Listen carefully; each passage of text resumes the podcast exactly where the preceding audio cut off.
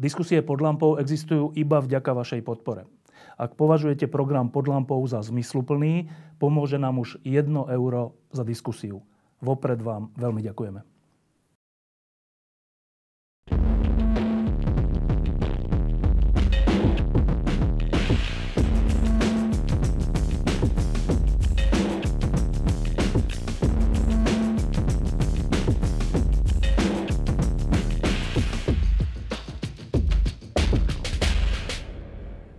Dobrý podvečer. E, táto diskusia nebude o tom, čo sa deje na Slovensku, ale o tom, čo sa deje, neuveríte, že na mesiaci a dokonca v strede čiernej diery tejto našej galaxie.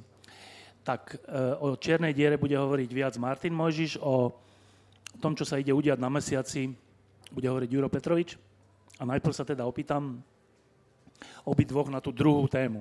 Úplne kratučko, že O čom bude, Martin, o čom bude Juraj hovoriť?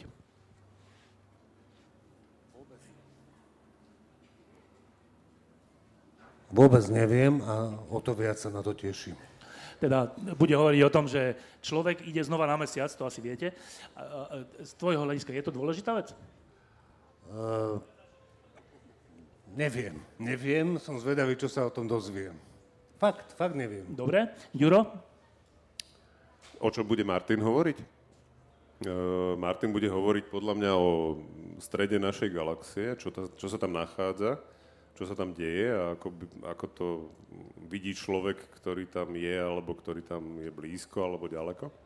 A je to určite zaujímavé, je to, je to taká tá vec, ktorá ako chleba nebude lacnejší, krátkodobom horizonte, ale vo veľmi dlhodobom horizonte bude vďaka tomu, že vieme, čo je v strede našej galaxie a ako sa to správa, aj ten chleba lacnejší. Takže ja som na to veľmi zvedavý. Dobre, takže to sú dve také fascinujúce témy, že človek, ktorý sa, my sa pozrieme na mesiac, je úplne neuveriteľné, pre, mňa, pre mňa ešte stále neuveriteľné, že veľký Boeing len tak letí a už čo, že na mesiac a teraz to ideme zopakovať, tak to je zaujímavé a zaujímavé, že prečo to ideme vlastne zopakovať, keď už sme tam boli. A tá čierna diera, tak to je už úplne šialené. My sme o tom sa dlhé minúty, desiatky minút a hodiny rozprávali v rôznych súvislostiach. Že nie, že tu je, že v strede je slnko a okolo toho obieha, obiehajú planety. To je také naše nové poznanie v porovnaní s tom predtým, keď sme si mysleli, že stred je, že Zem je stredom vesmíru. Tak teraz budeme rozprávať o tom, že celá táto galaxia, ináč čo je to galaxia, to sa ťa potom opýtam, obieha okolo niečoho, čo sa nazýva čierna diera, ktorá je obrovské a tak, no, neuveriteľné veci. Tak, začneme vlastne čím? Čím máme začať? E, mesiacom alebo čiernou dierou? Mesiacom? Dobre, tak. Ďuro, prečo ideme na mesiac? Pretože tam je. To je úplne najkračšia odpoveď. Ale e, keďže sme tam už boli, je otázka, že z akých dôvodov sme tam boli. A ja si myslím, že konečne tam ideme z tých správnych dôvodov, pretože eh, celý program Apollo napriek tomu, čo aj vedecky priniesol vlastne ľudstvu, tak bol vo svojej podstate politickou akciou a bola to normálna vojenská operácia v rámci studenej vojny. To nebol primárne vedecký program, to bolo normálne program, ktorý bol vyhlásený prezidentom Spojených štátov dva týždne po fiasku v zátoke Svíň, kde proste skutočne akcia CIA katastrofálnym spôsobom zlyhala. Kennedy ju potreboval niečím prekryť, navyše boli Američania pod tlakom toho, že teda ruský vesmírny program mal vtedy významný náskok, však mali prvú družicu v 57.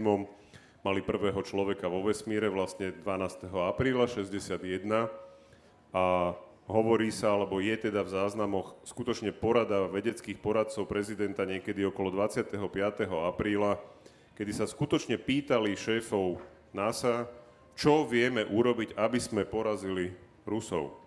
A bol to Hugh Dryden, ktorý vtedy povedal Jerome Wiesnerovi, ktorý bol vedecký poradca prezidenta Kennedyho, leďme na mesiac. A Wiesner sa tomu dosť bránil, on hovoril, že nejaké družice alebo nejakú orbitálnu stanicu akože okolo Zeme a tak. A Dryden mu vtedy povedal, že nie. Rusi majú väčšie rakety, silnejšie rakety, budú nás porážať ešte 20 rokov v tomto. Poďme na mesiac. Kennedy to urobil a ten cieľ, ktorý on vyhlásil, bol jasný. Dostať človeka na mesiac, dostať ho naspäť. Tam nebolo ani slovo o žiadnej vede. A to, že NASA potom tým, že nakúpila hardware a že mala vycvičených astronautov, že sa to naučila robiť, tak proste rozšírila ten program o skutočne kľúčový vedecký výskum, však vďaka tomu vieme vlastne, vznikli tie prvé hypotézy, ktoré sa neskôr potvrdili o pôvode mesiaca, ale to bol až nejaký následok, ktorý, ktorý NASA v podstate využila to, čo mala k dispozícii. Teraz je tá situácia taká, že skutočne ideme na mesiac preto, aby sme sa dozvedeli oveľa viac o ňom a súčasne, aby sme sa naučili fungovať vo vesmíre tak, že budeme schopní sa posunúť ďalej. To znamená, mesiac má byť určitým spôsobom aj tréningovou základňou pre lety k planetám, špecificky k Marsu samozrejme, lebo to je ďalší cieľ. Dobre, a teraz také tie základné otázky, že keď sa povie, že poďme na mesiac, tak to je pomerne trúfalé vyhlásenie nejakého, neviem, kto to bol, politik, alebo kto to bol ten človek? To bol Kennedy, hej. Ale ten jeho poradca, ktorý to povedal, že eh, keď sa povie, že poďme do Bratislavy, no tak vieme, čo máme urobiť, že tu sú nejaké cesty, nejaké značky a proste tam nás to nejak naviguje.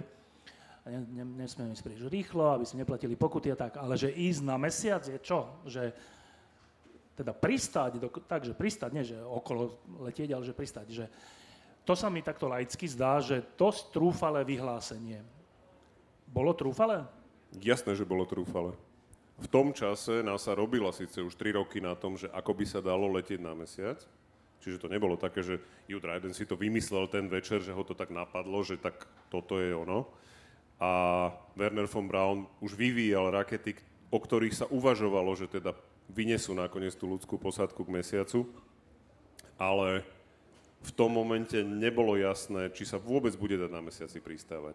Aká bude komunikácia, ako bude fungovať navigácia. Toto všetko, oni si boli vedomí toho, že potrebujú ten čas, tých 10 rokov, na to, aby sa pokúsili to urobiť. A osobne si myslím, že tak ako často sa stáva, že nejaká tragédia tie veci posunie dopredu, tak podľa mňa uh, atentát na Kennedyho významným spôsobom zabetonoval ten záväzok, že to do toho konca tej dekády musia stihnúť, pretože tá tragická smrť toho prezidenta, ktorý ten cieľ vyhlásil, proste a v Amerike to tak funguje, pôsobila, že teda tento odkaz sa v každom prípade musí náplniť. Takže bolo to veľmi, veľmi odvážne tvrdenie v tom čase.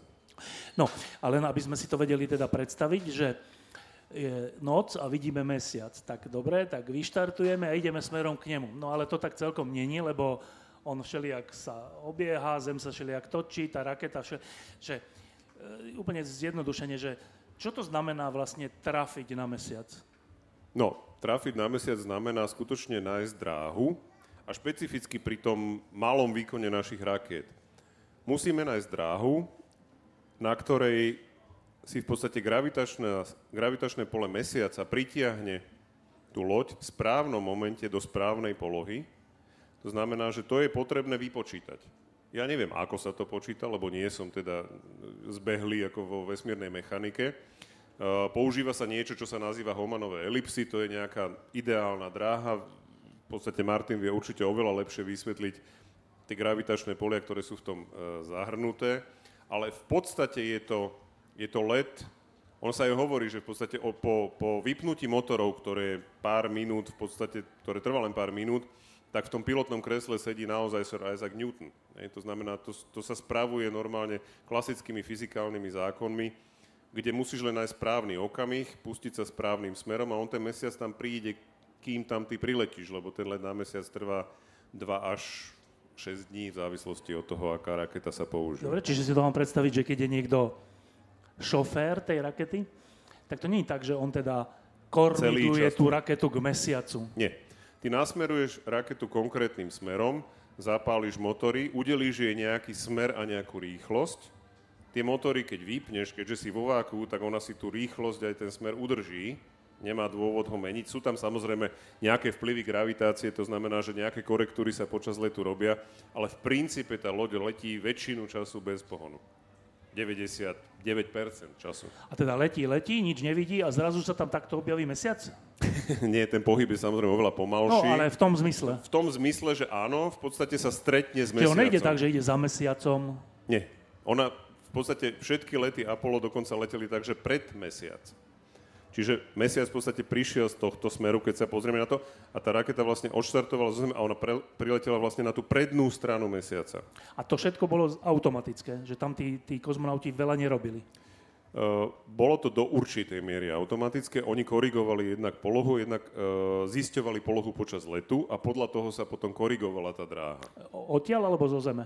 Mm, nie v rámci lode, ale aj s pomocou Zeme už potom neskôr sa upresňovala tá poloha. Dobre, teraz iba k tej, tej mechanike toho, že to je ťažká vec naprogramovať, že kedy, odkiaľ vyštartovať, ktorým smerom, akou rýchlosťou, aby som došiel presne tam, kam mám dosť? Nie, nie, to v zásade to nie je ťažké, to, uh, to sú nejaké rovnice pre pohyb v gravitačnom poli Zeme a mesiaca? A slnka v skutočnosti. Tak ale nie je to nič také, také náročné. Ale fakt je, že, že, že keď sa to takto povie, tak ja dám takúto odpoveď. Ale keď som bol ešte na gymnáziu, tak jeden môj spolužiak, Vlado Burian, raz hovoril, že oni, že oni keď boli, že on chodil na nejaký astronomický krúžok a že na brehu Dunaja pozerali mesiac a že tam okolo išiel nejaký človek a že ten im hovoril, že on neverí, že ľudia boli na mesiaci. A tak sme sa všetci tak zasmiali, že akí sú všelijakí ľudia. A pár dní na to, ja som bol u nás na záhrade, a som sa pozeral na mesiac a ja som si uvedomil, že ani ja tomu neverím. V zmysle, že... Jak je to možné? Že mne, áno, že mne, ostala, mne ostali všetky tie, to presvedčenie, že tam ľudia boli.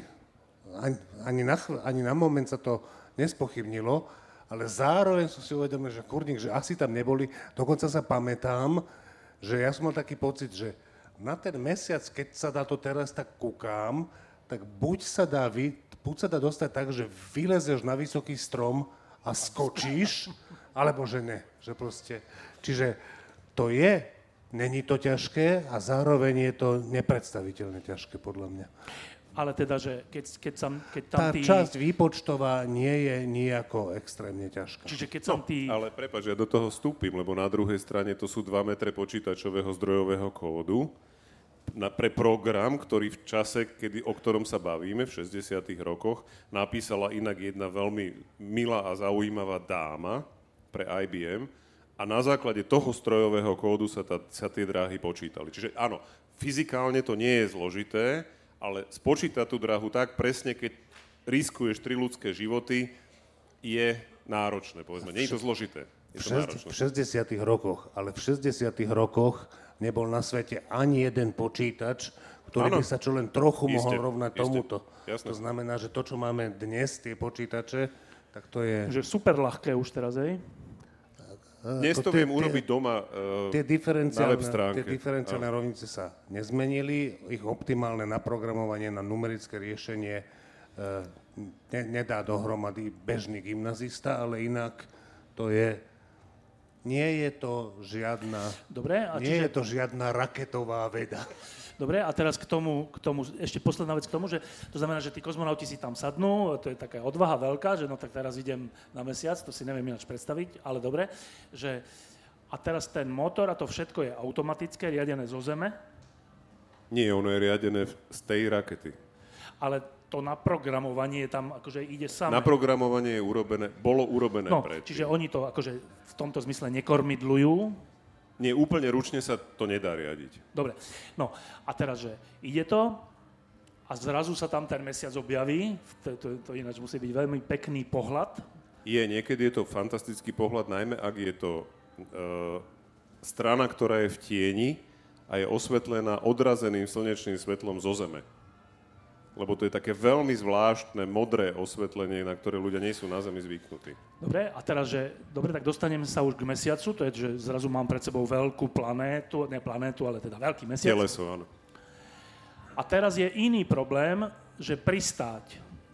To je iný problém ako tento let?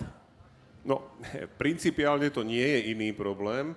Je to len aplikácia toho istého princípu len opačným smerom. To znamená, ty zase musíš zabrzdiť, aby si sa v tom gravitačnom poli toho mesiaca udržal lebo inak by si ho obletel a v, pri tých prvých letoch by si ho dokonca obletel a vrátil sa naspäť k Zemi, lebo tak tá dráha bola spočítaná, že v prípade, že by zlyhal ten mo- motor toho servisného modulu, ktorý mal brzdiť to Apollo pri mesiaci, tak aby tí astronauti neprišli o život, tak tá dráha bola spočítaná tak, že to bola čistá osmička naspäť k Zemi.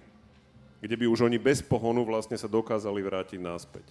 Ale teda keď funguje ten motor, tak ty vlastne spomalíš tú loď a dostaneš sa na obežnú dráhu ktorá mesiaca. obieha Áno. a z nej potom musíš ešte A z iným, nej potom pristávaš na mesiaci. iným časťou toho, Áno, nejakým áno. takým modulom. Lunárnym modulom, A áno. toto pristátie je zložité matematicky? No, ľahšie narazíš.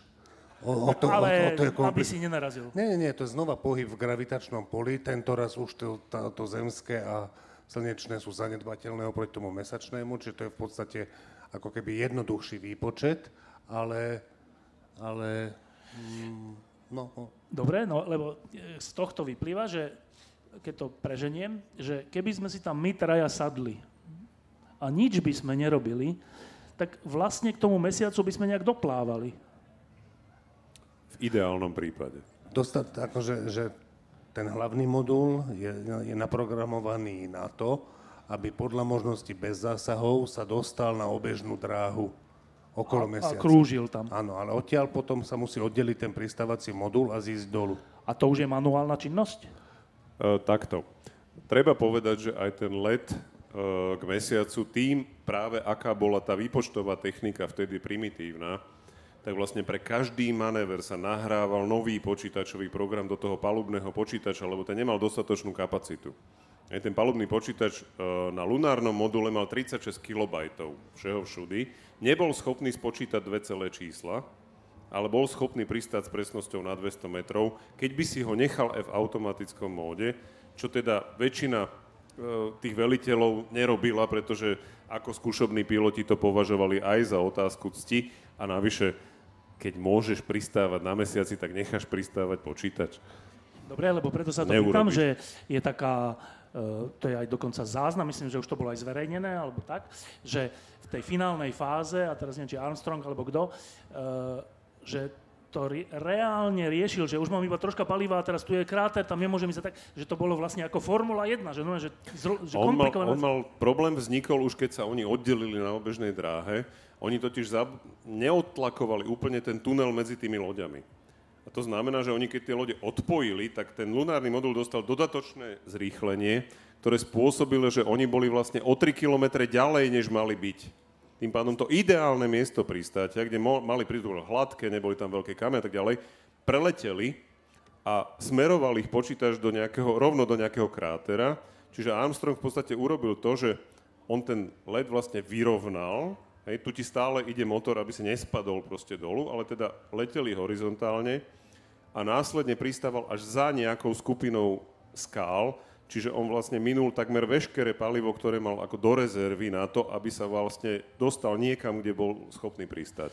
Takže 16 sekúnd paliva mu zostalo nakoniec. Dobre, a teraz, že... Dobre, tak, do, tak teraz stojíme na mesiaci to, a pozeráme sa dokonca, že na Zem. To sú také krásne fotky ináč. Neviem, či ich tu Skúsme aj... si tu prvú Máme dať. Uh, že Se, sekundu, tuto, že hlási Houston, že je 1944, stále ste pri Apole, mali by ste už prejsť pomaly k Artemis.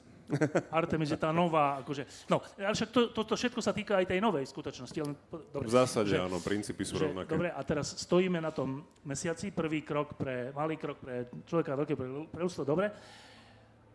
No a čo? A čo sme tam teda vlastne robili ten prvýkrát? No už prvýkrát sa robil nejaký výskum, v prvom rade sa zbierali vzorky samozrejme, lebo keď sa dostaneš na mesiac, tak prvé, čo urobíš, naberieš proste kamene, pôdu, čokoľvek, čo sa ti podarí. A následne sa rozkladali aj ďalšie vedecké aparáty, ktoré v podstate pomáhali napríklad, dodnes pomáhajú, lebo tam je zrkadlo, ktoré odráža laserové lúče, naspäť do miesta, odkiaľ boli vyslané a vďaka tomu vieme presne zmerať vzdialenosť mesiaca od Zeme napríklad. Že odtedy tam to zrkadlo je, hej? Áno, Dobre. A stále ale, funguje. Ale zásadný, ako si ty začal, že zásadný prínos v tom, v tom bol ten, že, Že slobodná. Amerika porazila neslobodné Rusko. Áno. Dobre. A vedecký zásadný prínos bol nejaký? Vedecký zásadný prínos bol v tom, že sa podarilo neskôr nájsť geologické e, vzorky, ktoré vlastne potvrdili napríklad aj ten pôvod mesiaca. Na základe tých e, vzoriek, ktoré doviezli astronauti z Apola, sa podarilo vlastne definovať to, že ako vznikol mesiac. A ako teda vznikol? No, podľa tých posledných teórií, lebo vtedy vznikla tá teória, že teda nárazom jedného veľkého telesa sa určitá časť do Zeme, približne 4,2 miliardy rokov, pred 4,2 miliardami rokov, vlastne sa určitá časť e, materiálu, ktoré, ktorý bol ako Zem, tak tá bola vyvrhnutá do priestoru a neskôr sa sformovala do mesiaca. E, tie posledné výskumy hovoria o tom, že to nebolo jedno veľké teleso, že to bolo asi 9 menších telies, ktoré relatívne v krátkom slede zasiahli Zem, že to bolo vyložené také bombardovanie, ktoré spôsobilo, že z tej Zeme boli vytrhnuté kusy materiálu, ktoré sa neskôr sformovali na obežnej dráhe, inak oveľa bližšie, ako je dnes Mesiac, a vytvorili vlastne Mesiac ako a k teleso. tomuto poznaniu nám prispela ten program Apollo, že sme tam Áno, boli? pretože tam sa napríklad podarilo nájsť tú prvotnú krustu, ktorá vlastne tvorila to teleso geologicky. Je proste materiál, ktorý potvrdil, že áno, toto mohlo vzniknúť len takýmto spôsobom. Tak geológovia vedia, prečo to tak je.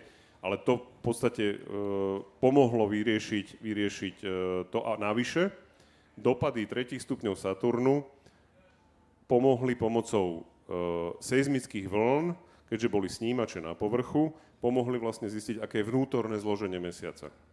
Dobre, a toto všetko, keď vieme, vieme, ako sa tam letí, už máme lepšie počítače, iPhony, vieme, aký, z čoho je povrch, lebo tie vzorky sme už odobrali, vieme asi, neviem, či je o tom kontenzu, ale dobre, že vieme, že ako mesiac vznikol, vieme, ako sa vnútri správa z tých seizmických vecí, tak e, čo tam ideme teraz robiť?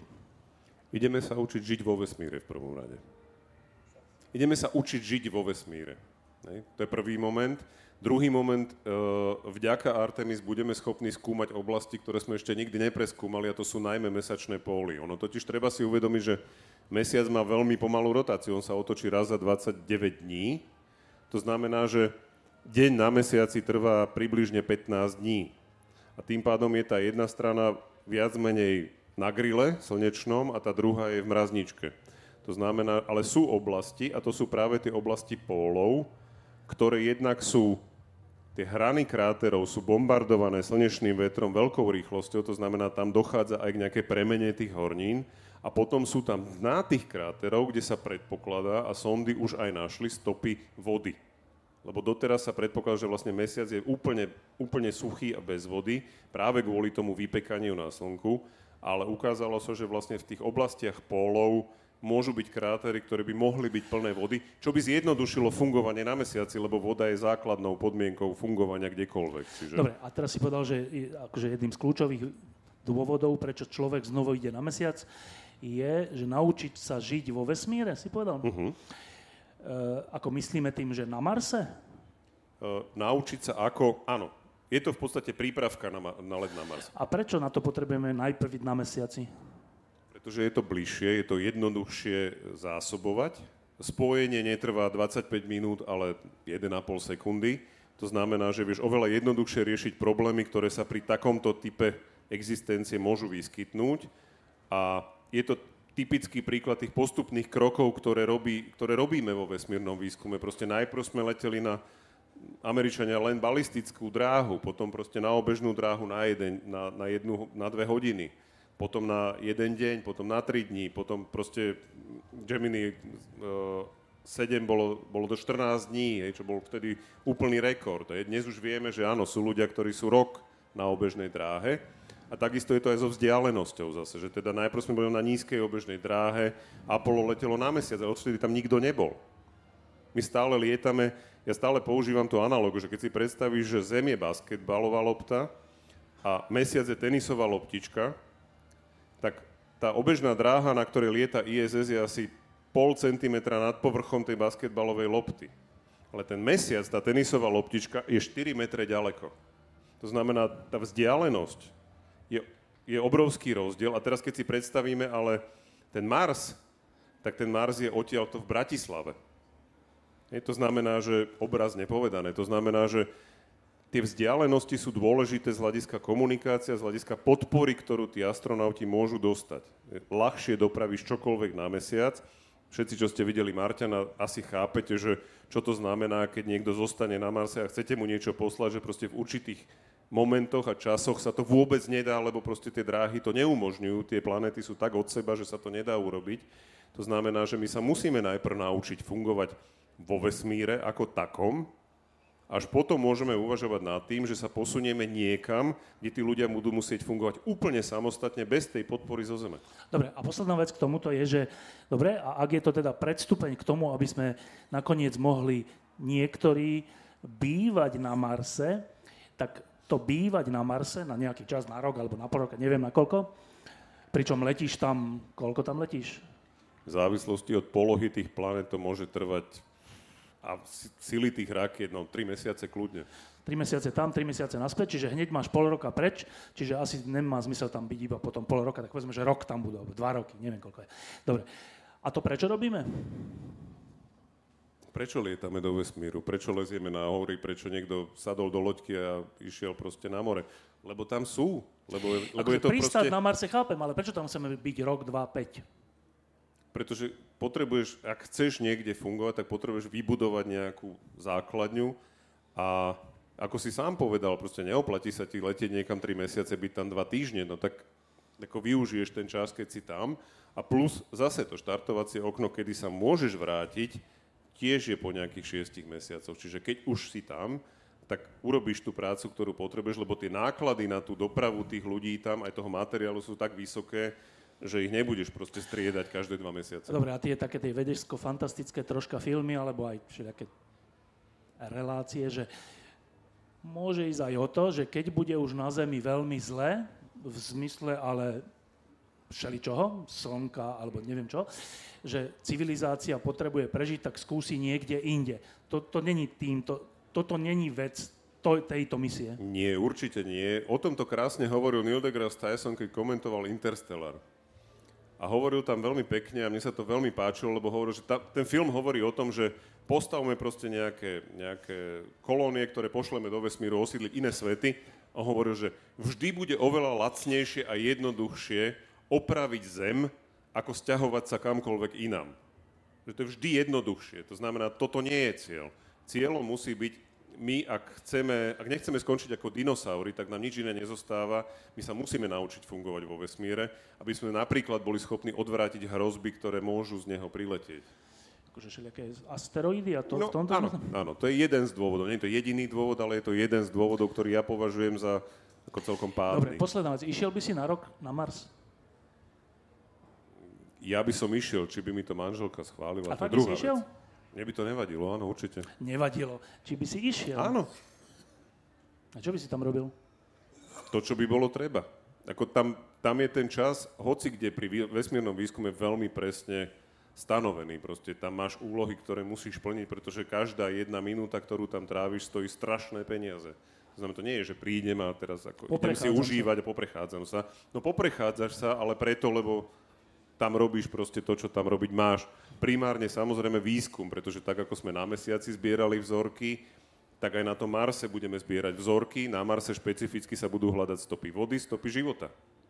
Pretože na Marse podľa súčasných výskumov vlastne aj to, čo ukazuje Perseverance a ďalšie sondy, je zrejme, že v určitej dobe bola voda v kvapalnom stave a dokonca voda, ktorá nebola ani slaná, ani kyslá, proste normálna, klasická pitná voda. To znamená, je predpoklad, že tam nejaké formy života existovali. Na rozdiel od mesiaca.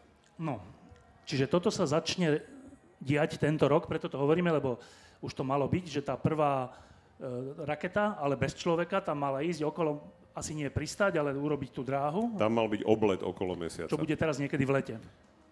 Uvidíme kedy, ale tento rok by to malo byť. A s človekom? Ak všetko pôjde dobre na budúci rok. Na budúci rok, dobre. To by no. malo byť, prepač, to by malo byť v podstate opakovanie Apollo 8, to znamená normálne oblet okolo mesiaca, aj s vysadením nejakých satelitov a tak ďalej. Tá dráha je trochu iná, lebo lietaš okolo pólov, čiže ona je taká, má nejakých až 60 tisíc kilometrov vzdialenosť od mesiaca v jednom Dobre, bode. A teraz druhá vec, ktorá tento rok sa stala a je zaujímavá, je, že po tom, čo sme pred koľkatými rokmi videli tú fotku čiernej diery? Kedy to bolo? To bolo koľko rokov dozadu? Asi 20 to bolo, asi 2 roky dozadu. 2 roky dozadu, to bola nejaká čierna diera 19. niekde. tak teraz, dobre hovorím, že teraz, sme, teraz máme fotku našej čiernej diery? Až tie fotky boli urobené naraz v podstate, ale tá druhá trvala dlhšie, kým sa vyvolala. Tak Dobre. Povediac. A čo to teda je, že fotka našej čiernej diery? Uh, to je takáto vec, že čierne diery to sú nejaké objekty po vesmíre, ktoré sa vyznačujú istou špecifickou gravitáciou a nejakými vlastnosťami všelijakými, medzi ktoré jeden z nich patrí, že z tej čiernej diery neunikne znútra nič ani svetlo. Čo znamená, že čiernu dieru samotnú nie je možné vidieť, lebo tým je ona charakteristická, že ju nie je možné vidieť, lebo žiadne svetlo, ktoré sa tam dostane, ktoré tam vznikne, alebo ktoré by tam prišlo, sa odtiaľ nedostane preč. Ale v okolí čiernej diery môžu byť všelijaké veci, tak ako sú v okolí Slnka planéty s mesiacmi, tak v okolí čiernej diery môžu byť všelijaké veci, ktoré môžu svietiť, pričom to svietenie nemusí byť vo viditeľnej oblasti, ale môže byť v inej oblasti spektra elektromagnetického. A v skutočnosti, čo je úplne zaujímavá vec, že prvýkrát sa táto čierna diera v strede našej galaxie pozorovala ešte pred druhou svetovou vojnou. To bola taká vec, že te, pred druhou svetovou vojnou sa prvýkrát podarilo telefonické spojenie medzi Severnou Amerikou a Európou. Bez satelitu telefonické spojenie, veľmi silný vysielač, veľmi silný príjimač a zosilovač a kvôli tomu, že ten zosilovač bol taký silný, tak problém bol, že keď dalo sa telefonovať, dalo sa rozumieť, ale aj počas toho telefonátu, keď bol vypnutý, tak tam bol veľmi intenzívny šum. Teda bol tam nejaký šum, veľmi intenzívne zosilnený. A tak bola otázka, že odkiaľ ten šum pochádza, aby sa odstránil. A Karl Jansky, človek, ktorý to dostal na, za úlohu v, v Belových laboratóriách, myslím, vyriešiť, tak zistil, že sú zdroje šumu na rádiových vlnách, ktoré bolo používané pre, pre toto telefonické spojenie alebo rádiové spojenie s tým, že, že zistil, že sú dva zdroje toho, dva zdroje toho šumu. Jeden sú búrky, všelijaké vzdialené búrky aj, aj, aj v okolí, aj všeli kde. A druhý je niekde v centre našej galaxie. To bol objav pred druhou svetovou vojnou. Že v strede našej galaxie je niečo, čo vysiela rádio, signál na, na úrovni rádiových vln, ktorý ruší to rádiové spojenie medzi Počkej, A z čoho vedeli, že to je práve zo stredu našej galaxie? Takto sa tam kukli a takto videli, že odtiaľ to prichádza. No to mohlo byť aj predtým, za tým, alebo tak nie, hej? Ja aj dobre, dobre, že, že otázka, že jak vedeli, uh, to znamená, že vedeli, že uh, v tom smere, ináč to malo dosť sl- slabé vtedy uhlové rozlíšenie, ale takto, že predpokladať, že je to niekde mimo našej galaxie, znamená, že ten, že, že ten zdroj by musel byť strašným spôsobom silnejší. To znamená, že predpoklad, keď nájdeš niečo nečakané vo vesmíre, že tam prichádza nejaký signál, tak je uh, čím bližšie predpokladá, že to je, tým menej šokujúci je ten objav. Či to objav bol tak, či tak prekvapujúci, ale predpokladať, že je to v galaxii, eh, je naj, najrozumnejší predpoklad a bolo to v tom smere, v ktorom bolo známe, že to je stred galaxie, lebo tá galaxia zabera, mliečná cesta zabera veľkú časť oblohy, čiže kde je centrum sa vie, a to, to, čo tam oni vtedy videli, to je signál z tej čiernej diery spôsobovaný vecami, ktoré sa dejú v okolí tej čiernej diery.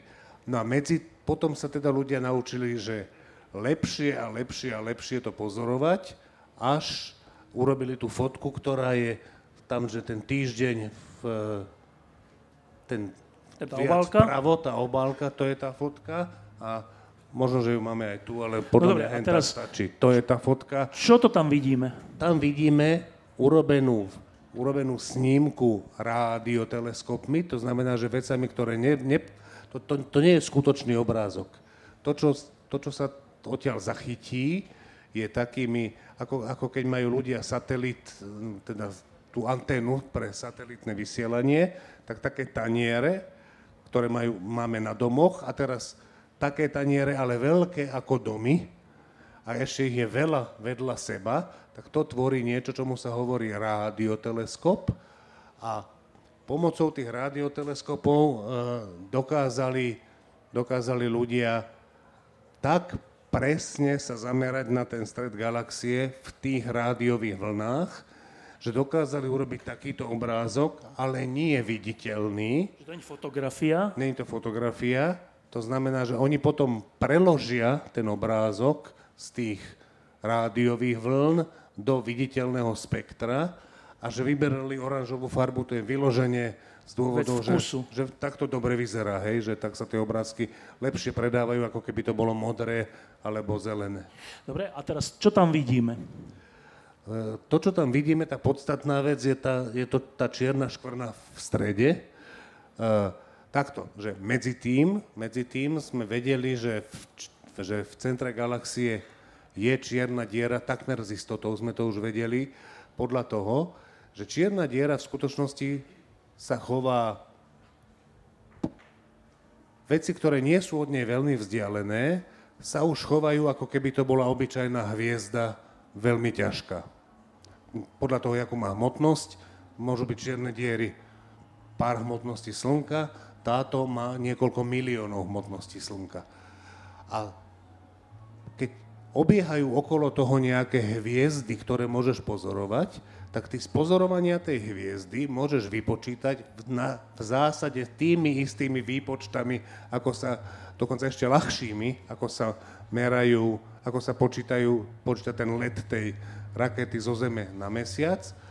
Čiže tam vlastne netreba všeobecnú teóriu relativity, stačí newtonovská mechanika, lebo v nie príliš vzdia- veľkých vzdialenostiach od tej čiernej diery sa to už chová, ako keby to bola hviezda, ako keby to, čiže to, čo cíti tá druhá hviezda od tej čiernej diery, je to isté, ako by cítila od tak ťažkej hviezdy. A z pozorovaní nejakých hviezd, ktoré sa pohybujú v centre našej galaxie, sa vedelo, že oni obiehajú okolo nejakého objektu, ktorý má milióny hmotnosti Slnka. Za, to bola, za ten objav, ktorý bol uskutočnený v predchádzajúcich dvoch dekádach, bola pred dvoma rokmi udelená Nobelová cena jednomu Američanovi, jednej Nemke, alebo naopak, Nemcovi a Američanke.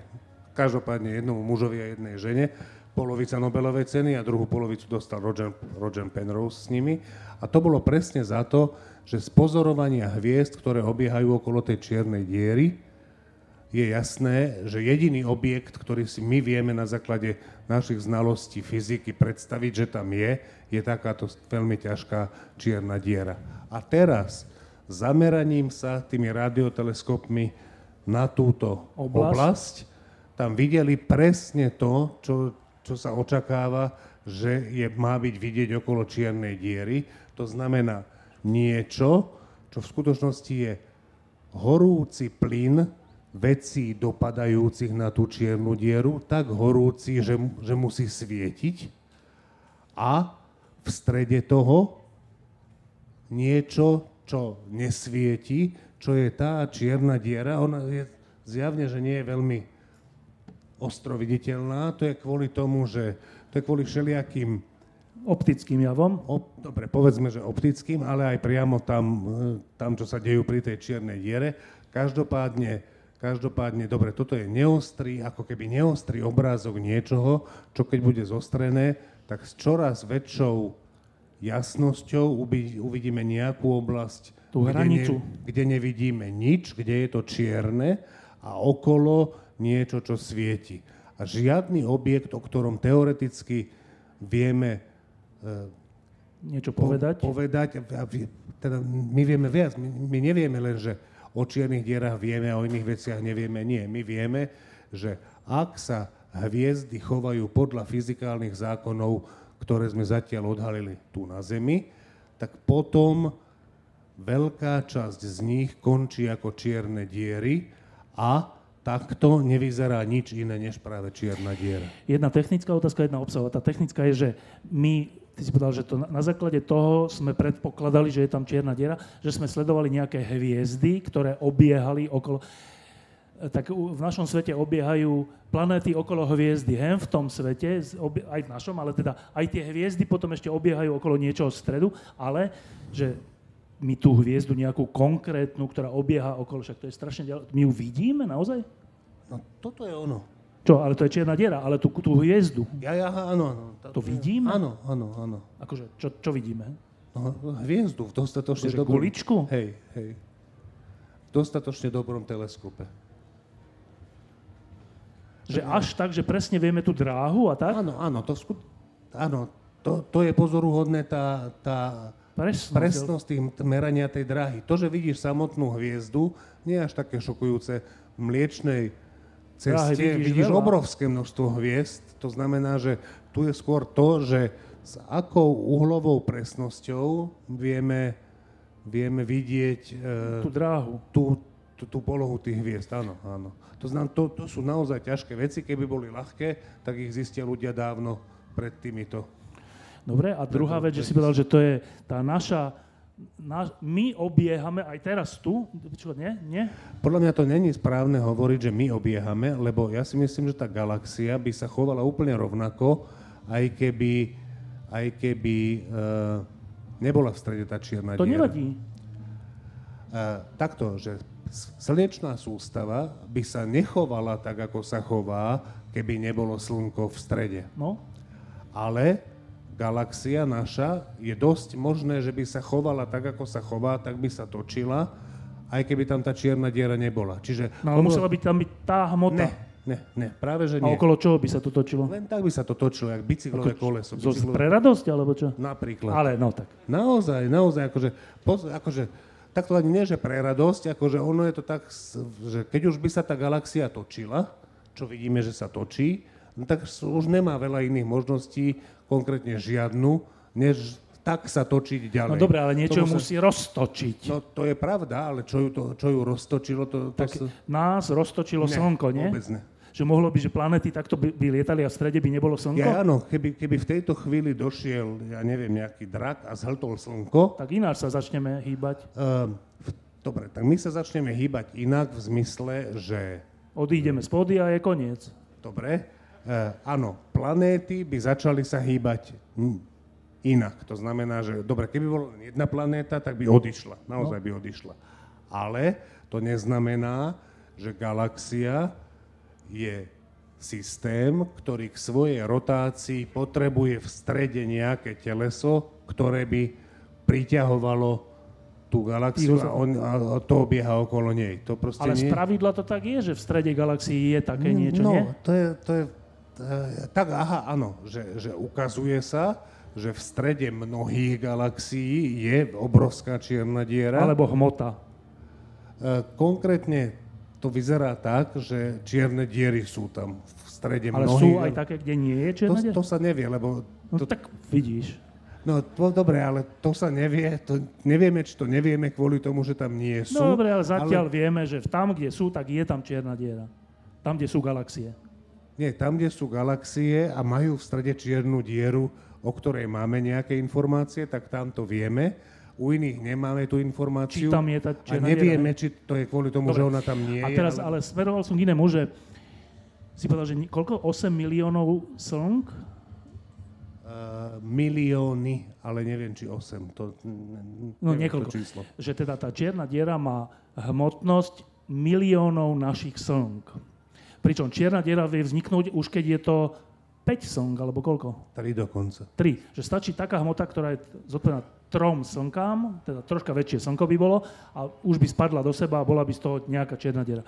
Ale tu je, že milióny. A to si máme teraz ako predstaviť, že, že, že teda predtým tam bola taká megahviezda? Nie, nie, pravdepodobne nie, pravdepodobne nie, pravdepodobne je to...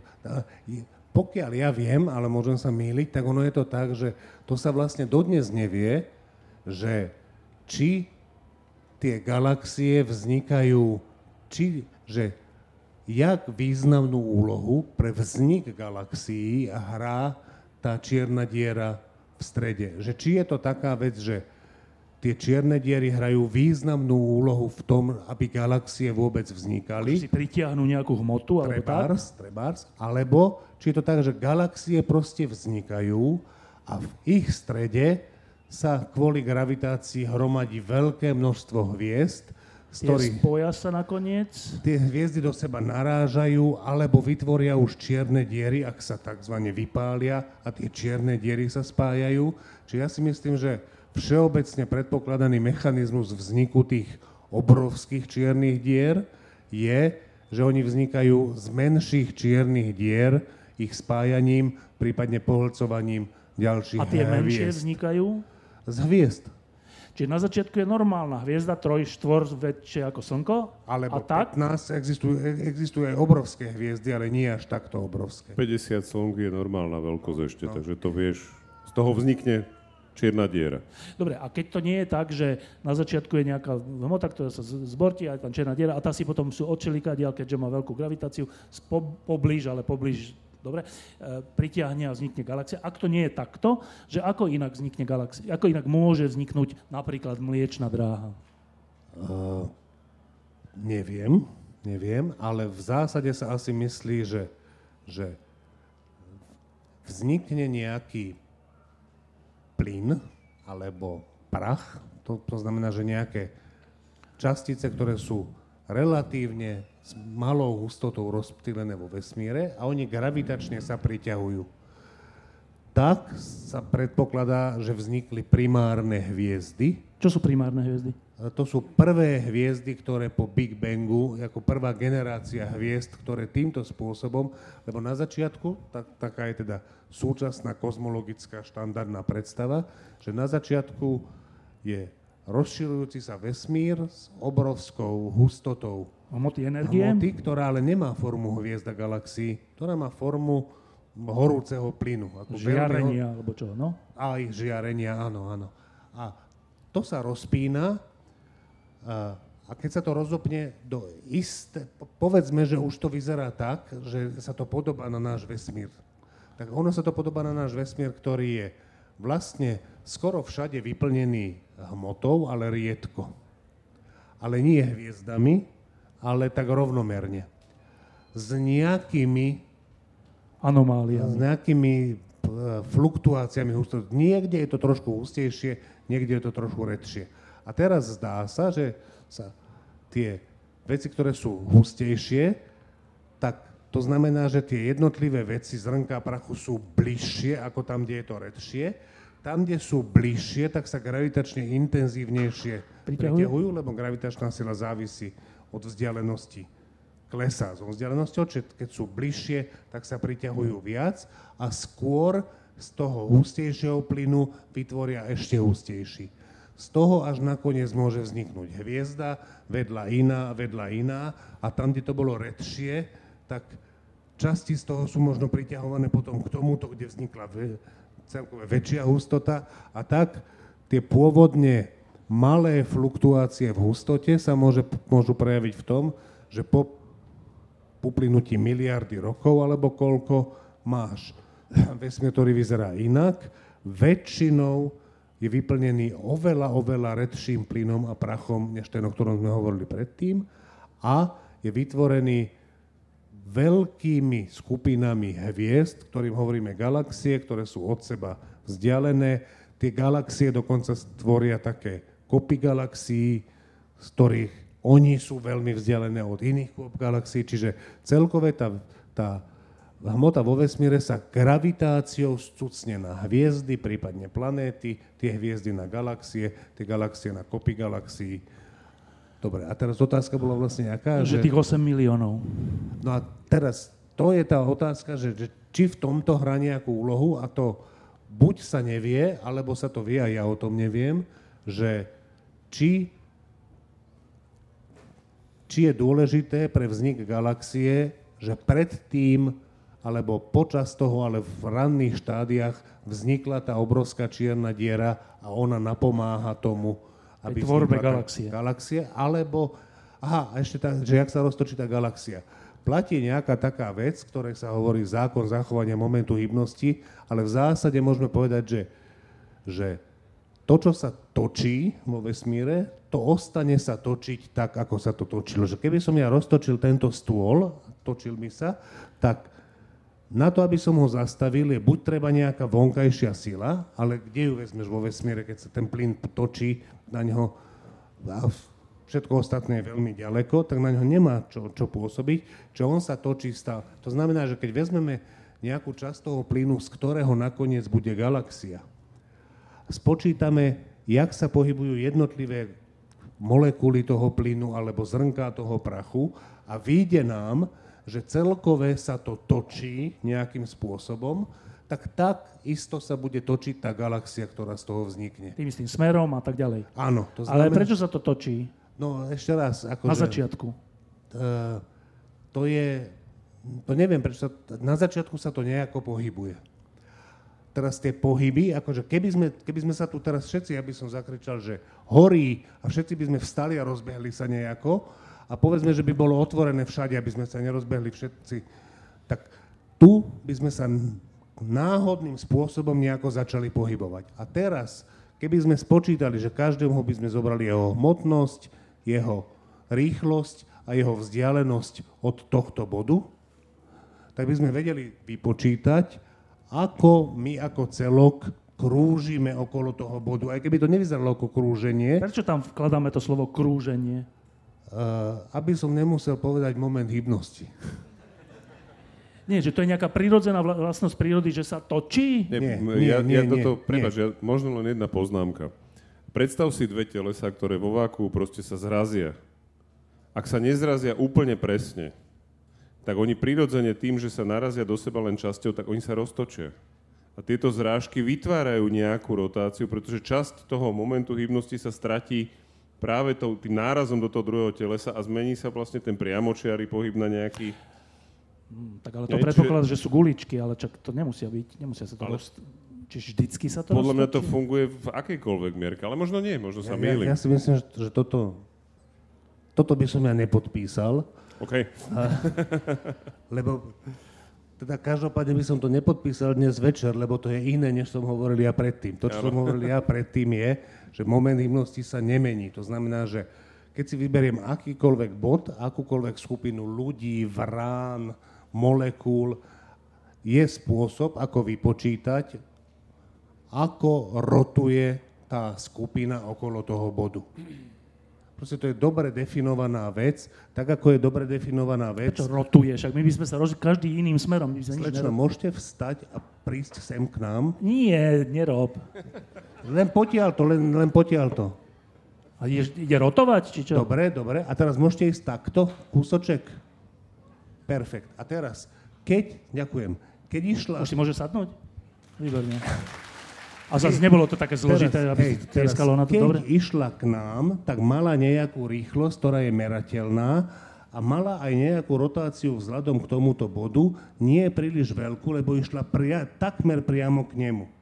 Ale keď išla takto, tak mala nejakú inú rýchlosť, tiež dobre definovanú, a aj nejakú rotáciu okolo tohto bodu, lebo aj keď neobiehala po kružnici, nejakým spôsobom sa okolo tohto bodu pohybovala. Dôležité je slovo okolo tohto bodu. To znamená, že tá rotácia je potom definovaná ako súčin hmotnosti, rýchlosti a nie vzdialenosti od tohto bodu, ale vzdialenosti tej priamky od tohto bodu. No tak... A to naozaj... Dobre, idem na inú otázku. Tak, tak, tak. No. Ja, chcem, ja chcem len povedať, že... Prečo sa to roztočí? Však môže to ísť od seba. No, preto sa to roztočí, lebo slečna mala nejakú Ale nie takú- tá galaxia. Ešte raz, tie, tie molekuly sú tam a nejakou rýchlosťou sa pohybujú. Pýtaš sa, že prečo sa pohybujú nejakou rýchlosťou? Nie. No, tak ale to, že sa pohybujú nejakou rýchlosťou, automaticky znamená, že okolo každého bodu je dobre definované, ako rotujú. Tým len, že sa hýbu. Čiže keď sa nepýta, že jak to, že sa hýbu, tak sa nepýtaj ani, jak to, že rotujú, lebo to je to, to isté. No nie, ale počkajte. Dobre, každopádne je, sú z tých, z tých, z tých fotografií, to už asi sú fotografie tých galaxií, hej, to sú fotografie. Z tých fotografií vidíme, že sú také slimákovité. Niektoré. Či sú aj Také nie špirál- také? Sú elips, eliptické, sú také tie špirálovité, áno. Niekoľko je tam ten oblúk galaxií, nejaký vždy všade. Ktorý nemusí zrovna znamenať, že takto rotuje, aj keď to znamená väčšinou. No dobre, tak a teraz posledná vec k tej čiernej diere a tá je úplne, že, že prosím ťa, teraz popíš ty, lebo ja som sa s ním o tom strašne skoro až hádal, ale v dobrom, že idem k čier- teda som kozmonaut Armstrong a idem k čiernej diere a čo sa začne diať? Pred horizontom udalosti, viete, čo je horizont udalosti plus minus? Pred horizontom udalosti, za ním a vôbec, čo ten človek vníma a po, po prvé a po druhé, čo by sme videli my. A teraz on povie vec, ktorá je úplne že nepochopiteľná. No, tak čo vidí ten človek? Alebo čo zažíva ten človek? Uh, prekvapivejšie to bude, keď najprv poviem, čo zažívame my. Môžem? Dobre? Dobre? Čiže to, čo vidíme my, ktorí sa na to pozeráme z diálky, uh, v prípade... Teda, prepač, aby ste si to predstavili, je nejaká vesmírna loď, kde sú kamaráti a jedného vyšľú smerom k čiernej diere a pozerajú sa na neho, ako od nich sa vzdialuje a blíži sa k tej čiernej diere. Hej, toto. A my sme tí, ktorí sa teda pozeráme. Tak, to, čo sa deje z hľadiska tých pozorovateľov, úplne presne je to z hľadiska pozorovateľov, ktorí sú veľmi, veľmi ďaleko odtiaľ, ale ak tá vesmírna losť je dosť ďaleko, tak toto prakticky platí. Oni uvidia to, že on sa blíži k tomu, čo sa hovorí, o, tomu sa hovorí horizont čiernej diery, eh, čo si môžeme predstaviť ako, že to je ten povrch tej čiernej diery, akurát, že tam nie je žiadny povrch, nie je tam nič, do čoho narazíš. Eh, A on, ten, ten kozmonaut, je stále v silnejšom a silnejšom gravitačnom poli, lebo stále bližšie a bližšie. Jeden z dôsledkov silného, teda akéhokoľvek gravitačného pola je, že jeho hodinky, jeho všetko, jeho čas, znamená jeho hodinky, jeho biologické pochody, všetko, jeho lokálny čas plinie pomalšie ako náš. To znamená, že my starneme rýchlejšie ako on, ktorý sa hýbe k tej čiernej diere. A to tak, že cesta až po ten horizont mu trvá nekonečne dlho. Čiže keď on sa pozerá na hodinky, tak jemu trvá asi všetci si vieme predstaviť, koľko nám trvá spadnúť jednoho z týchto veľkých kolotočov na Zem a na, pri tej čiernej diere je silnejšia tá gravitácia. Čiže jemu to netrvá až tak dlho, aby spadol. A my to vidíme ako, že to trvá nekonečne To dlho. znamená, že pozerám sa na toho svojho kolegu, ktorý sa vzdialuje a čo vidím? A vidíš, že ak sa vzdialuje, až vzdialuje, až vzdialuje, až zomreš. A on tam stále je, ja ho stále vidím. Už, už len tvoje deti pozerajú sa, pozerajú sa, zomrú, ich deti pozerajú sa, Stále pozerajú ho sa, vidia? zomrú. Stále ho vidia, jak tam ide čoraz bližšie a bližšie k tej čiernej diere a nikdy tam nedorazí. Čiže stále ho budú vidieť v úvodzovkách? Áno. Chápete to? Dobre, a A teraz, teraz, že... teraz príde tá A zaujímavejšia teraz, že, časť. teraz, čo vidí on, alebo čo cíti on? On vidí to, že tak rýchlo, jak sa padá na zem z vysokého kolotoča, tak rýchlo on padá na tú čiernu dieru, dojde do toho miesta, kde my vidíme horizont, pod ktorý už nemôžeme vidieť nikdy nič. Všetko, čo, je, čo sa deje pod tým horizontom, všetko svetlo z každej udalosti, ktorá, sa, ktorá tam nastane, ostane pod tým horizontom. Čiže keby bol ten horizont tu, a odtiaľ to sa odrazí nejaké svetlo, tak kým dojde tomu horizontu, tak sa zatočí a vôbec... Stiahne sa dole. A on prejde cez tú časť, Čiže nič, on normálne letí. normálne prejde cez ten horizont, tam je nepríjemná vec, že, že eh, keďže sú tam veľmi silné tie gravitačné polia, to není taký prúser, lebo keď padáte, tak gravitačné pole necítite. Hej? To je podľa mňa celkom príjemný zážitok až na ten koniec, ako voľný pád. A, ale v obrovsko, keď je to pole veľmi silné, tak keď by som padal takto, že dole nohami, tak tu je silnejšie gravitačné pole ako tu. Lebo je to bližšie k stredu? A významne, to významne silnejšie. Čiže viac by ti to ťahalo nohu ako hlavu? Čiže v skutočnosti pri bežnej čiernej diere by ho to roztrhalo. Ale pri obrovskej čiernej diere tie, tie, ten rozdiel síl medzi nohami a hlavou nie je až taký ne, dlhý čas, no. Nie, nie, podstatné je, že, to, že ťa to nenaťahuje ako na škripci, že či, ty, keď je obrovská čierna diera, tak ty môžeš preletieť cez horizont a nevšimnúť si nič. A, a ďalej?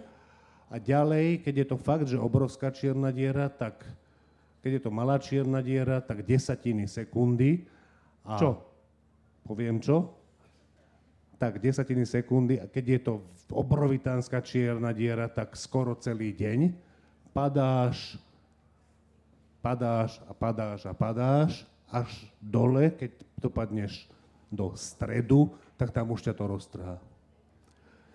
Čiže to, čo sa stane, to, čo my vidíme, že niek- a, a to my nikdy neuvidíme, lebo odtiaľ sa, odtiaľ sa nemôžu tie signály k nám dostať. Každopádne to, čo on zažije, je, že behom sekúnd až dňa zahynie na to, že ho roztrhajú tie veľké gravitačné sily a my ho vidíme že do nekonečna nášho času padá len potiaľ, kde ten prúser ešte len začne. Že ja jeho kolega vidím toho svojho kolegu, že však tam je.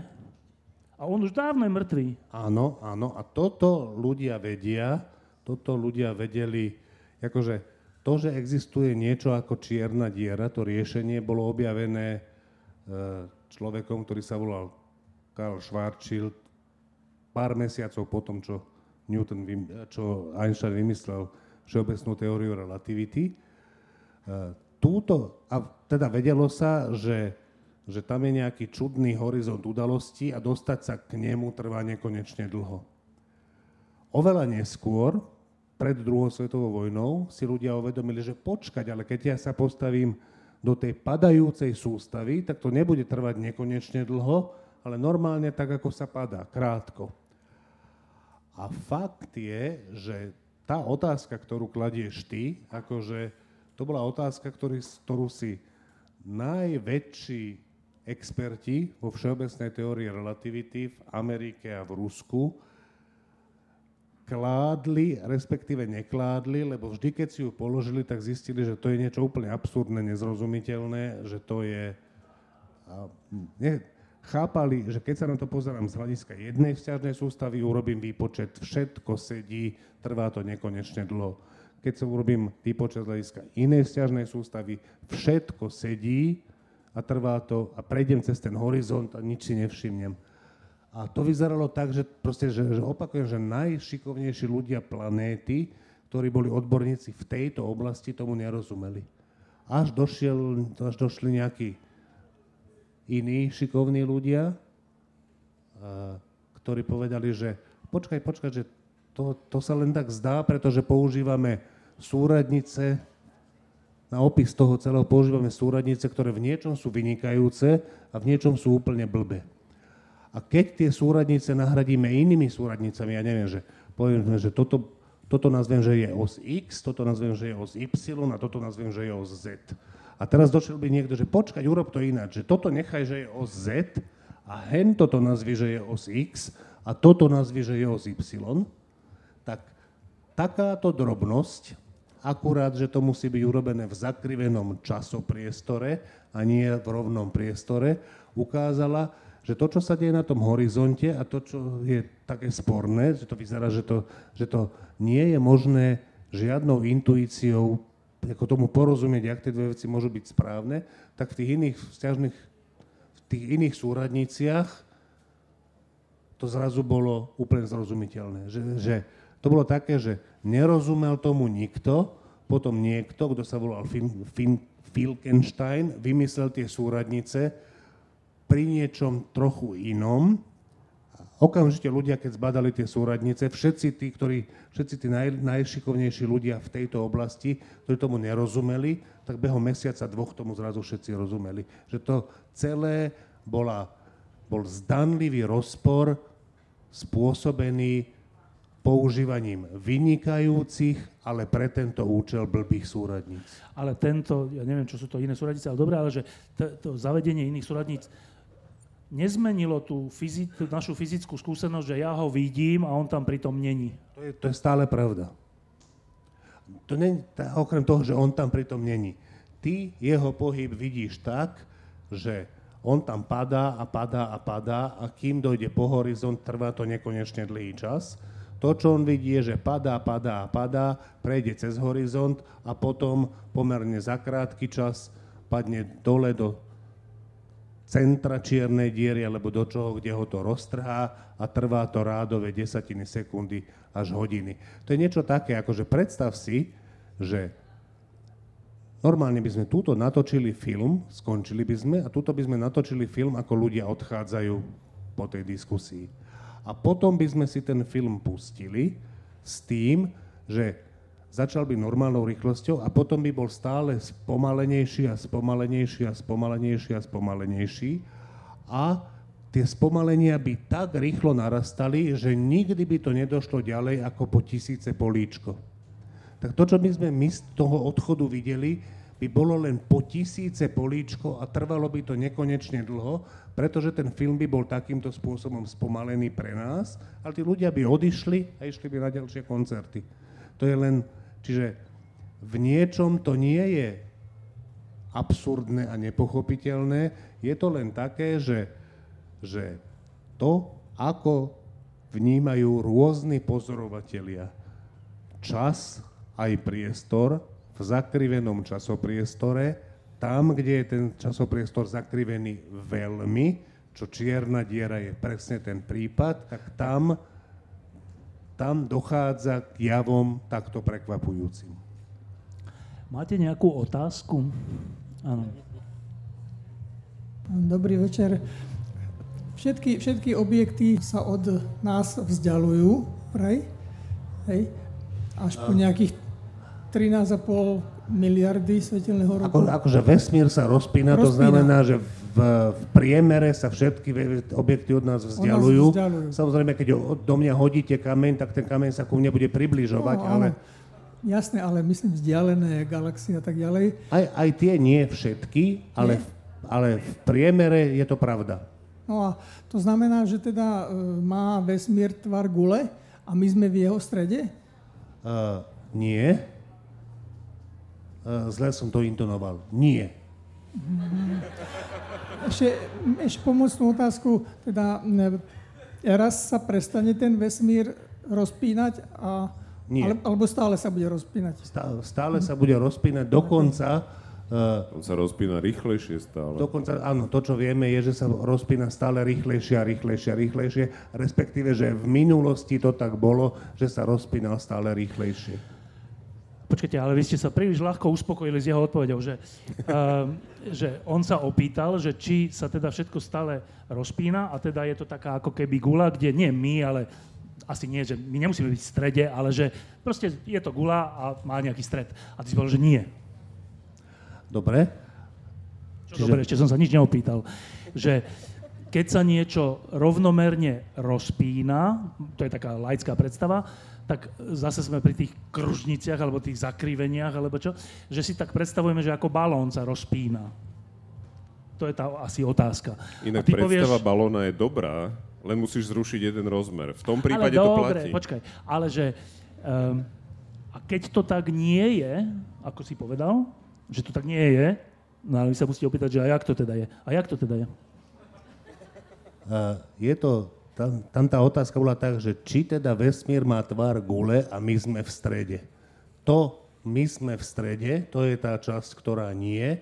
Čiže keď si predstavíme štvororozmerný časopriestor, ako analógiu jeho dvojrozmerný priestor, čiže gulu, a vezmeme gulu rozpínajúcu sa, čiže rozpínajúci sa balón, tak to je dobrá analógia toho, ako sa rozpína vesmír, ale nie, že my sme v strede a tie časti balóna sa od nás vzdialujú, ale hoci ktorý bod na balóne sa vzdialuje od každého iného bodu na balóne, keď sa ten balón nafúkuje. Na tom povrchu. To je, áno, a to je správna predstava s tým, že namiesto štvorozmerného priestoru, časopriestoru, si, vy ste si chceli predstavovať trojrozmerný priestor, kde časti balónu sa vzdialujú od jeho stredu, to je zlá predstava. Dobrá predstava je, že ešte o jeden rozmer menej, si, tá analogia je len dvojrozmerná a na balóne všetky body sa vzdialujú od seba, keď sa balón nafúkuje. Ale to hovoríš len o tom povrchu. Áno. No, ale tá laická predstava je, že keď niečo je, že Big Bang, alebo dobre, že e, z nejakého bodu, alebo niečo sa rozširuje, tak ako inak sa to rozširuje, než tak, že v tých okrajoch sa to vzdialuje ako inak. No, tam žiadne tak. okraje nie sú. No, tak, e, tak čo tam je, keď na začiatku je to bod a potom sa to rozširuje, tak asi, dobre, tak nenazvime to okraje, ale že, tak ako to nazveme? No, no, predstavme si, že by to to je na predstavivosť. Predstavme si, že toto by bola tabula a ja by som na ňu kreslil kriedou. Hej, to si musíte predstavovať. Tak prišiel by som sem a nakreslil by som sem bod. Bodku jednu.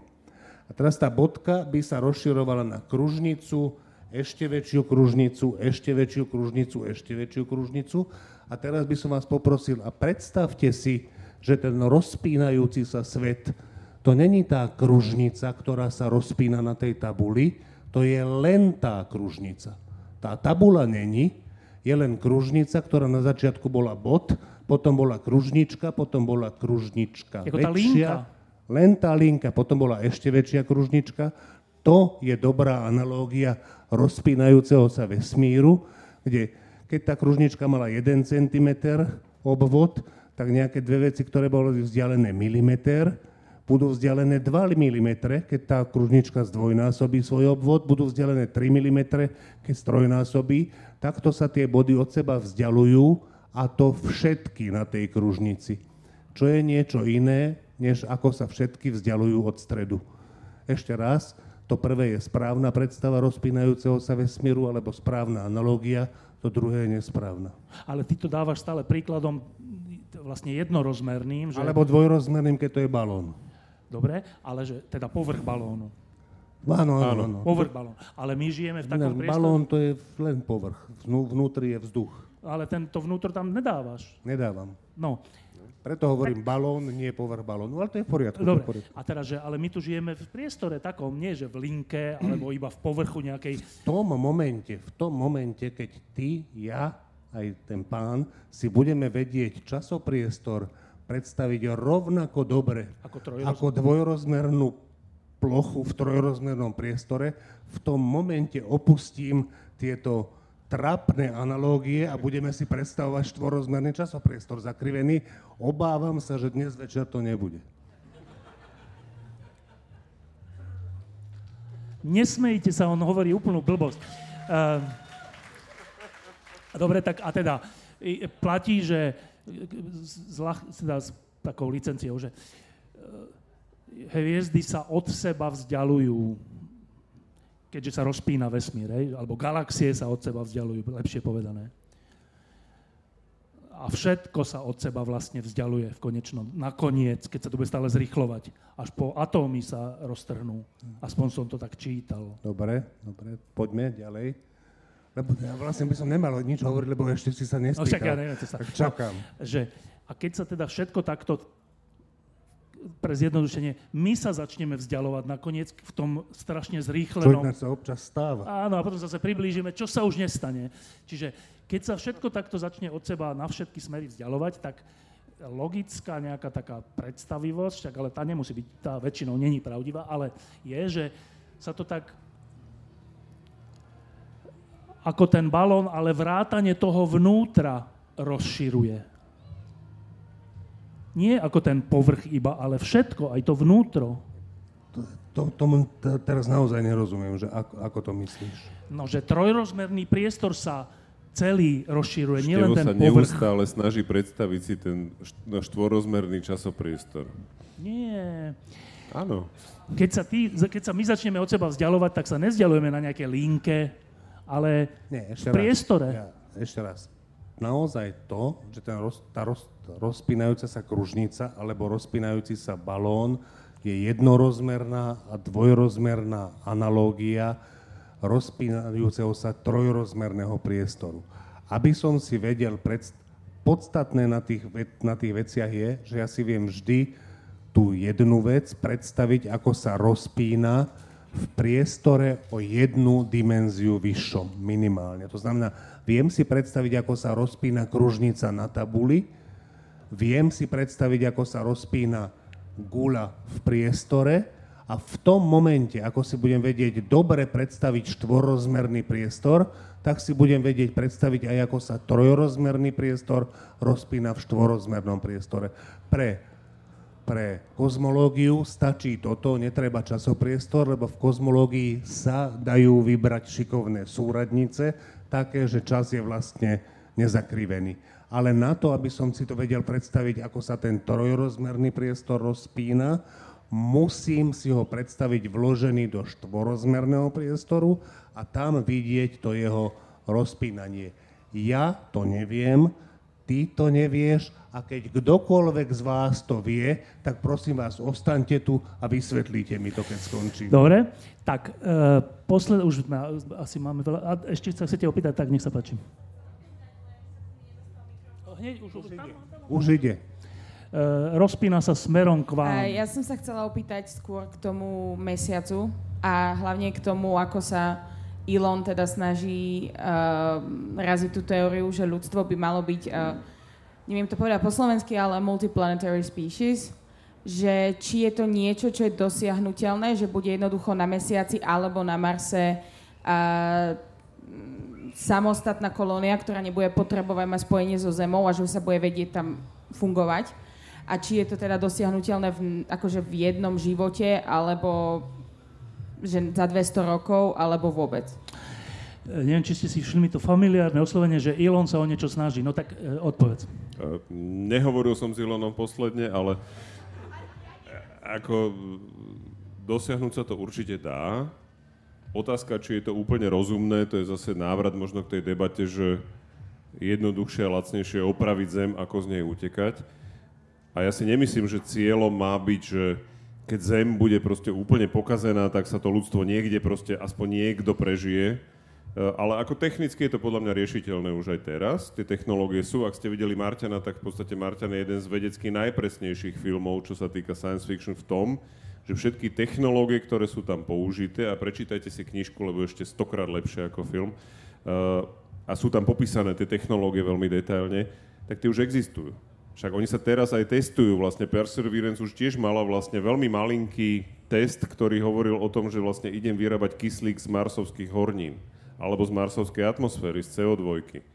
Hej, čiže to je chemický proces, ktorý je navyše starý 100 rokov a bolo ho treba len teda adaptovať tak, aby sa dal použiť vo vesmíre. Čiže tie technológie sú tu, je to otázka peňazí, je to otázka rozhodnutia, že chceme to urobiť a inak to... Ale podľa mňa to nie je, nemá byť zmyslom, že zachraňujeme ľudstvo tým, že ho presunieme niekam inám, aby sa Zem pokazila. Zem treba proste udržať, aby bola v poriadku. A to sa si myslí, že keby bol napríklad taký asteroid, ktorý nevieme odkloniť, je jasné, že, za, že zničí Zem, tak ešte predtým... Ešte zach... stále si myslím, že ak, ak budeme fungovať vo vesmíre, tak túto hrozbu vieme zastaviť jednoduchšie a lacnejšie, ako keď polovicu Zeme presťahujeme na Mars. Polovicu Stav... nie, však pár ľudí iba nezačneme debatovať o genetickej rôznorodosti, lebo sa dostaneme do úplne inej debaty. Dobre, tak e, ešte jedno, dve otázky. E, tu je nie, niekde? Tuto v druhej rade? Držte ruku hore, aby videli, že... Ja mám počuť? Jo. Ja by som sa chcel opýtať, uh, keď tie supermasívne černé diery vznikli spájaním menších, menších černých dier, alebo tak mohli, že prečo my teda sme odfotili, alebo vidíme jednu supermasívnu černú dieru, ale nevidíme, ako nekonečne dlho sa spájajú tie, tie diery. Keď sme takí vzdialení pozorovateľia vlastne. Ja no. v tom zmysle, že či, prečo nevidíme ten horizont, že sa vlastne stále iba spájajú asi týmto smerom nejakým, vieš? Eh, ešte, ešte, ešte raz. Čiže uh, otázka je, že dobre, to, to svetlo tr- svetlu trvá nejaký čas, kým z centra galaxie sa dostane sem. To znamená, že keď my urobíme tu tento záber, tak on nie je z dnes, alebo z roku 2018-17, kedy to odfotili, ale je z nejakého star, staršieho Nie, Martin, ja myslím, že tá otázka smerovala inám. A to je to, o čom sme sa bavili, keď sme so Števom sedeli. To znamená, že rozdiel, či astronaut padá do čiernej diery, alebo či sa spájajú dve čierne diery, že tá fyzika je iná. Vieš, že tam nejde, tam nejde o, ten, tú, tú o to pozorovanie toho pohybu. Do, padajúcej, do čiernej diery. Ten, vieš to s tým... Aha, aha, počkaj, tak to budem musieť chvíľku rozmýšľať. Dajte nejakú ďalšiu otázku. Ale vieš, vieš čo sa pýta? Áno, už Dobre. E, e, posledná otázka a toto na predposlednú potom ešte odpovie. Uh, áno, nech sa páči. Môžem? Funguje? Dobre, uh, neviem, či nezavarím mozog teraz, ale ja si z Gimpla pamätám taký ten paradox, neviem, koho to bolo, keď zajac naháňa korytnačku a že nikdy ju nedobehne, lebo vždy je tam tá polovica. Mne to pozorovanie toho vonkajšieho... Toto je ľahké, to je niečo úplne iné. Čiže není tam taká kuleha ako z dejvacieho času, nie, že naozaj nie, to takto funguje? Nie, nie, nie. To je... Uh, Áno, je to, je to niečo úplne iné. To znamená, že Zenonov paradox, tak sa to volá, eh, je, eh, je šikovne nešikovným používaním jazyka vytvorený paradox, ktorý nie je naozajstný. Toto je nevho- teda používaním nevhodných súradníc vytvorený paradox, ktorý nie je naozajstný, ten paradox čiernej diery a toho horizontu, ale je to na inej úrovni než ten Zenonov paradox. A už viem, teda viem, neviem odpovedať na tú otázku, ale viem niečo hovoriť k tej otázke, že je iná vec, keď padá telefón na čiernu dieru, alebo kozmonaut, alebo keď sa spájajú dve čierne diery. Keď sa spájajú dve čierne diery, to je iná fyzika. Otázka je, čo sa deje, keď sa tie, tie či, keď sa dotknú tie horizonty tých čiernych dier. To je oveľa, oveľa komplikovanejšia fyzika, pretože mám dve extrémne, extrém, dva extrémne zdroje gravita, gravitácie, ktoré extrémnym spôsobom zakryvujú časopriestor. Uh, aj takéto veci už vieme počítačom vyriešiť, že ako sa chová to, a to je potrebné na to, keď sú, keď sú detekované gravitačné vlny, tak na to, aby sme my vedeli, že aké asi gravitačné vlny k nám môžu dojsť, tak potrebujeme vypočítať, že aké asi môžu vo vesmíre vznikať. Jeden z najvýznamnejších zdrojov silných gravitačných vln je spojenie dvoch čiernych dier, takže my vieme vypočítať, ako to prebieha. Najpodstatnejšie na tom je, že vtedy sa vyžarujú gravitačné vlny v obrovskej intenzite. Sem dojdú už slabúčke, ale vyžarujú sa v obrovskej intenzite a za pomerne krátky čas sa tam vytvorí jedna čierna diera aj z nášho pohľadu. Tam to netrvá nekonečne dlho, za konečne dlhý čas krátky, na úrovni desatín sekúnd sa vytvorí jedna čierna diera, ktorej plocha je väčšia, ako je súčet plôch tých čiernych dier, ktoré sa spájali, ale to netrvá nekonečne dlho ani z tej našej sústavy. To, to bola otázka, hej? Tak, tak toto je podľa mňa odpoveď. A keď nie, tak to odvolám kedykoľvek. Mimochodom, to používame, že gravitačné vlny, a to sú tiež neuveriteľné veci, že to je vlastne to, že priestor, kde je nič, teda vákuum, sa vlní, ten priestor sa zväčší, zmenší, že, že keby som mal tam ruku a tu by bola tá, tak by mi to roztrhlo ruku. Hej? Akože keby, keby bola veľká. silná. Hej a tam by bolo samozrejme otázka, a čo sa tam teda vlastne mení, keď tam nič není, ale tu nepoložím. Dobre. No, priestor tam je. Však ale priestor, no, dobre. Uh, a ešte lepšie je, že časopriestor, nie? A už sme zase potom... Pochopiteľne. No, dobre. Tak, uh, jedna taká... Mal... Tam paradoxne tiež ten čas sa... Hrá rolu. Ne, tam ne, paradoxne podob, no, v gravitačných vlnách sa to tiež dá urobiť. Dá sa, dajú sa vybrať súradnice tak, prirodzené, že to, čo sa vlní, je iba priestor, nie je čas. Keď už je to ďaleko odtiaľ. Tam je to komplikované. Vlniť sa, priestor, to je neuveriteľné. Ale dobre, že iba takú spomeniem, spomenul si Rogera Penrose, ktorý dostal Nobelovú cenu v súvislosti s... On dostal Nobelovú cenu za to, že e, strašne preťahujeme čas, ale... Hovor. Dobre. Že, to, to je podľa mňa že geniálna historka, že, že to, že môže existovať čierna diera, je známe od toho Schwarzschilda ako vyše 100 rokov. Ale to bolo, že za predpokladu, že mám nejaký zdroj gravitačnej sily, alebo teda gravitačného pola, ktorý je sféricky symetrický, netočí sa, je statický. Za tých okolností vedel Švačil vypočítať, ako to vyzerá mimo toho zdroja a súčasťou toho riešenia bolo niečo, čo mu od 60. rokov hovoríme, že čierne diery. On tomu tak ešte nehovoril. A, ale otázka je, že jak môže taká čierna diera vzniknúť? Ešte pred druhou svetovou vojnou ľudia zistili, že gravitačným kolapsom, tým, tým vzájomným priťahovaním hviezd, ktorým vyhorí jadrové palivo, takáto vec môže vzniknúť, ale ktorá hviezda je taká, že je úplne sféricky symetrická a netočí sa. Netočí sa. Takže ľudia potom došli na to, že vedia nájsť riešenie oveľa komplikovanejšie aj pre točiace sa hviezdy, ktoré majú gravitačný kolaps. A znova sa zistilo, že tá otázka bola, že už vtedy vedeli, že to, ten horizont, že to je iba zdanlivá singularita, že pri vhodných, pri vhodných pri vhodnej zmene súradníc nedojde k ničomu takému, ako sú nekonečné časy a tak. A, a, ale v strede tej čiernej diery vznikla naozajstná singularita. A boli známe dva príklady veľmi konkrétne. Otázka bola, že či aj v každom inom prípade vznikne tá singularita a nikto to nevedel.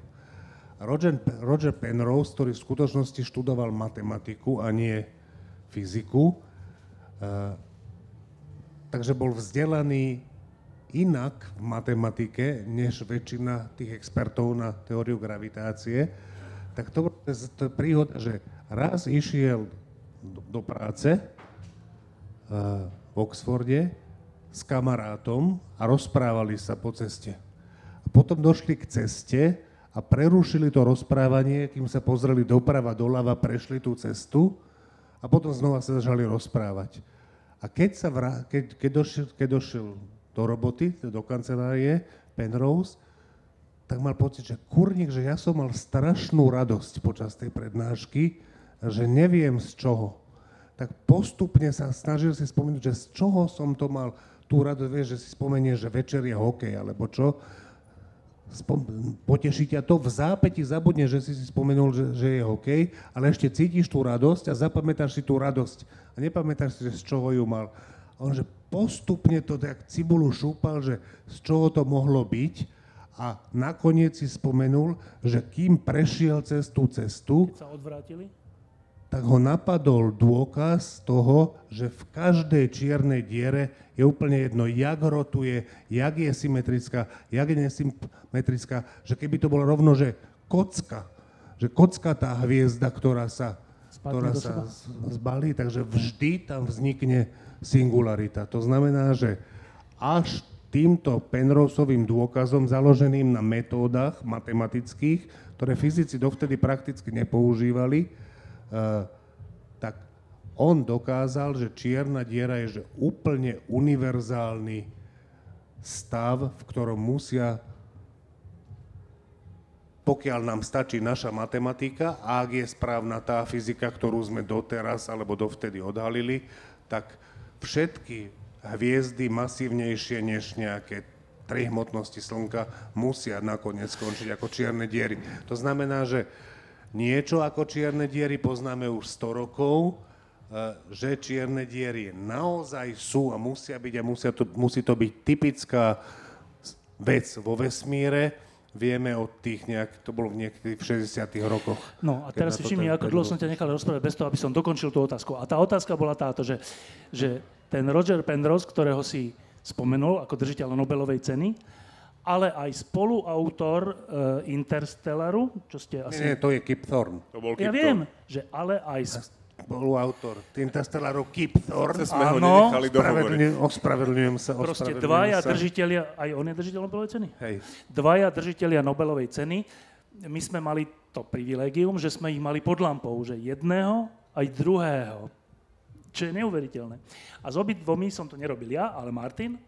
A tá otázka je, že keď si ich počúval, tak dobre, nebudem, nebudem sa pýtať, či si im rozumel, ale že, že čo, čo to... že stretneš v dobrom slova zmysle, že najlepšie mozgy sveta v nejakom zmysle. A teraz sa s nimi rozprávaš. Čo to bol za zážitok? Uh, ja som to nevedel moc prežiť, lebo som bol samozrejme nervózny, aby som aby to nebola hamba nakoniec toho rozhovoru a tak. Čiže, čiže ja som si to užil, ale len v tej miere, v ktorej sa to dalo užiť. A musím povedať, že v ich obidvoch prípade jednoho aj druhého, že e, čo sú to za chlapíci, ja som ja oveľa viac precítim, keď čítam ich knihy. Oni sú že obidvaja neuveriteľne dobrí autory, ako populárno-vedeckých kníh, ale fakt, že taký, že, že Hawkingové knižky sú oproti tomu, že slabé knižky. Čiže, čiže zážitok bol, ja, že hmm, neviem, no tak je tako, že som k tomu absolútne jak slepé kúra k zrnu, že som mohol mať, že som mohol mať tak akože, ja som tie rozhovory s nimi mohol mať vďaka tomu, že si ty a že ty sa poznáš s Tónom Zajacom, alebo tak, ako... A, čiže, ak ťa mám pochváliť, tak Nie. chválim ťa. tak vraciam ti požičané. No, tak, dobre. Toto je Martin Mojžiš a toto je Juraj Petrovič a toto bolo trocha o mesiaci, trocha o čiernej diere a trocha o nás. Všetkých ďakujem, že ste tu. Ďakujem. Ďakujem. Diskusie pod lampou existujú iba vďaka vašej podpore. Ak považujete program pod lampou za zmysluplný, pomôže nám už 1 euro za diskusiu. Vopred vám veľmi